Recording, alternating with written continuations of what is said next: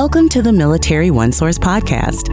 Military One Source is an official program of the Defense Department with tools, information, and resources to help families navigate all aspects of military life.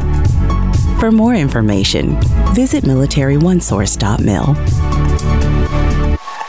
Hi, I'm Bruce Moody, and welcome to the Military One Source podcast. Today, we're going to talk about a different podcast series, one that we produced. We really want to focus on this uh, in today's episode because it's dedicated, this series is dedicated to military families who have a family member with special needs. So the uh, the title of the series is the Office of Special Needs EFMP podcast series. So with me today to talk about this series is Jen Wong. She's with the Defense Department's Office of Special Needs, also a colleague. And uh, joining us also is Jonathan Alexander. Jonathan is a retired Marine Corps gunnery sergeant and was a guest on some of the episodes. So, welcome to the both of you. So glad to have you with us. Thank you for having me, Bruce.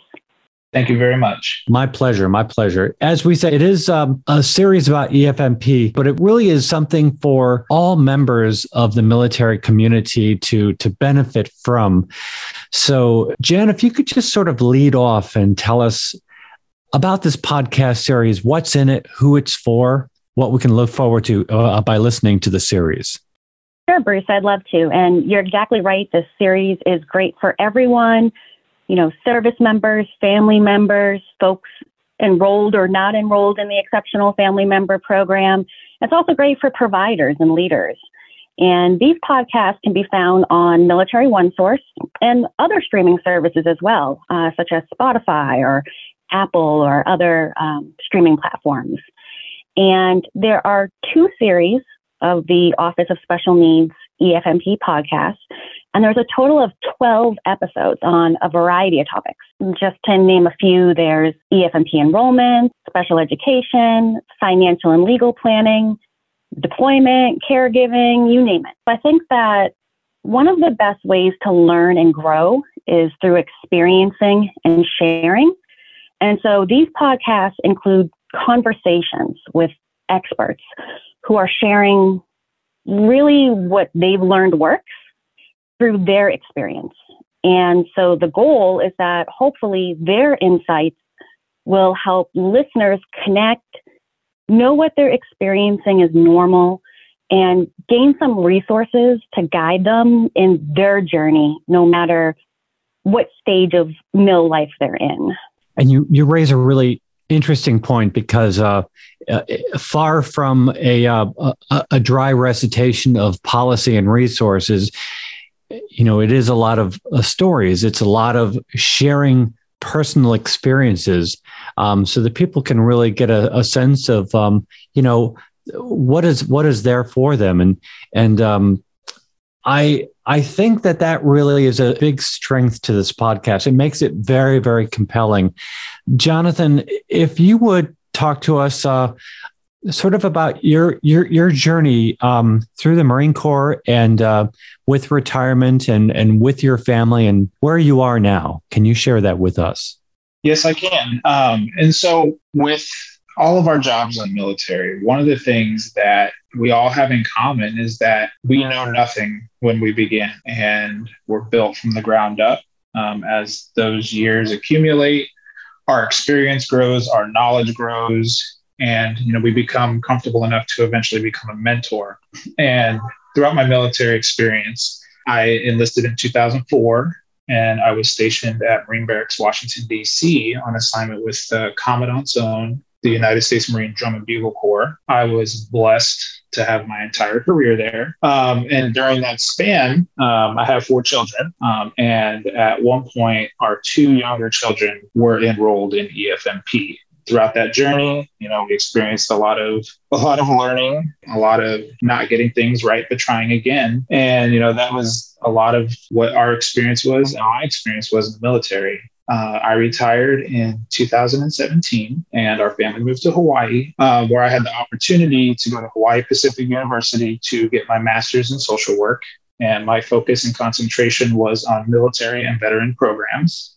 And now I'm fortunate enough to be working on my PhD in exceptionalities, which is special education here in Hawaii. And my big focus is families and advocacy. And so, you know, learning everything that I learned while I was in the military through trial and error, um, I feel has better prepared me for whatever this next journey is that I'm on. And Jen, you're you're uh, you feature prominently in in this uh, podcast series, and uh, it includes uh, conversations with Jonathan. And can you recall uh, some of them and what you feel that brings to the series? Absolutely. You know, as you mentioned earlier, Bruce, what's really great about these episodes is they're conversational. You know, where you don't have to sit there and take notes on Military One Source. They they have all the resources available. And so I remember in the episode um, while I was having a conversation with Jonathan, you know, the episode title is Advocating for Yourself and Others. And I really felt like I was along for the journey with him. You know, he was talking about how he really started his learning and growth and advocacy watching his wife excel at advocating for the family. And then he went down through that journey. And I really loved hearing his growth and how he learned along the way. And really, that sort of what Jonathan mentioned earlier, we all start somewhere, and it's not always rosy and rainbows. You know, you, you trip a little along the way, one step back, two steps forward, and it's a learning experience all along the way. And he kind of talks about his journey and everyone who was there to support him along the way. And that really speaks to the military community, especially when it comes to that support. And Jonathan, if you could share with us uh, this podcast series, share with us your, your thoughts on uh, this series and as a resource to military families, what it what it will mean for them to listen to this series. So one of the things that I can say about it is that when you have children that have uh, special health care needs or a dependent that needs a little additional care at a military treatment facility, you tend to become isolated. Um, it's not always bad that that happens, but what ends up happening is that you become hyper focused on making sure that their needs are met. And when that happens, you tend to withdraw from your community. And one of the things that EFMP did was help reestablish a new community for us. And, and some of the ways that they did that was having monthly outreach events. You know, we got to hang out as family members, as colleagues, and our children were able to go play. We were able to engage with service dogs. We were able to um, sit down and have a barbecue and relax. And it's nice to be around people who just get it sometimes. And EFMP was one of those places where they just got it. They understood.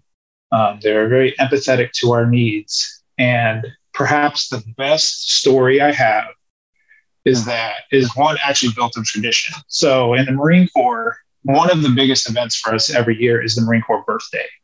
We have birthday ceremonies, birthday balls all over the United States, all over the world. We're cutting cake, we're reading General Lejeune's birthday message. And these events are pretty family friendly. However, those of us that have children that may not behave typically, we, we tend to either not go to the ceremony or I would go by myself and then I couldn't enjoy that event with my family. And so what EFMP did was is that they had a an EFMP birthday ball ceremony for us. We had the commanding officer come. They read the birthday message. We got to cut cake. We all got to dress up and have a good time and dance to music, um, enjoy camaraderie. And in the Marine Corps, like being able to celebrate that is, is it's one of the most important things we do. And EFMP allowed that to be a family affair for us. And that's probably my greatest memory was that I could have my entire family at this ceremony to enjoy something that's very important to me. And important to the whole family, too. And it really illustrates beautifully, I think, just how much more EFMP is. Uh, it's so much more than, say, detailing orders. Jen, if you would just sort of sketch out for us um, the sort of support that you would get from the uh, Exceptional Family Member Program? Sure, absolutely. Um, I joined the Office of Special Needs. I came from the field, so I was working EFMP at the installation. And uh, Jonathan, I, I know you can't speak to this because you weren't there, but I will bring up a story of another event where um, you were unable to be there. You had actually injured yourself. I believe you were in the hospital. And your wife still came to an EFMP event and, and carted all the kids over there um, because it was a Halloween event. And sort of what you spoke to, you know, it's very it's very specialized. It's very, you know, a welcoming environment, a supportive environment. It's something that she could take the kids to and it wasn't overwhelming. It wasn't the middle of the night. They could dress up. And so I remember her still showing up to that. And I just thought, wow, you know, this is, this must be really awesome for the kids. And it was, it was so much fun. But along with the support of those opportunities of outreach where families can meet one another, feel included, you know, being in an environment that's less stressful for their family members. You know, those family support providers at the installation are doing so, so much. It's so great that they can check in on families, provide information and referral, you know, help when something new is going on. Maybe it's a new diagnosis or something you're not familiar with, or especially during PCS season. So, PCSing is always a new adjustment for all military families, but especially military families with special needs. That means starting over medical care or starting a new school or starting new services somewhere where you need to build that community all over again. And a good place to start that community is with your family support provider. And you can reach out to that provider even before you PCS and do uh, participate in what's called a warm handoff. So we know you're leaving one installation, you're going to be arriving at the next. Let's help you with that transition from point A to point B throughout the whole ride. And so I really, really encourage listeners, you know, get to know your family support provider. Uh, they're not this mysterious person behind the computer sending you an email or or whatnot. They're this person who really wants to be involved with your family, get to know you, and support you in any way possible. And there's two items I'd like for you to touch on. One is EFMP is not this permanent moniker that stays with you the entirety of your once you enroll. You can actually uh, be enrolled for a short period of time. There may be a, a special need that you have, and then that need comes to an end for whatever the reason. And the other thing is that the EFMP program is for adults as well as children. It's for it's for families. Uh, Jen, if you could speak to both of those issues for us. Sure, absolutely. So I would definitely encourage listeners to refer back to the policy and see what enrollment criteria is. As long as you meet the enrollment criteria, whether it's a medical or a mental health or an educational need, while that need is still there, you'll be enrolled in the program we want to make sure wherever you go with the military that you have that support you need. But you're right, Bruce. Sometimes it isn't lifelong. Um, I can give an example. When I was working at the installation, um, there was a family where unfortunately they were involved in a car accident and the spouse was really banged up and had to um, go to a rehab facility. And I remember the first sergeant was walking that service member around the family support center and hey, let's check in with child and youth and, and help out with childcare with your other kids. Let's uh, check in with the financial advisor and see what we can do to assist.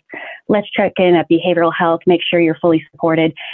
And to be honest, they kind of walked past EFMP um, because we all have a different idea of, of what that special need is, or maybe we didn't realize it could be something somewhat short term.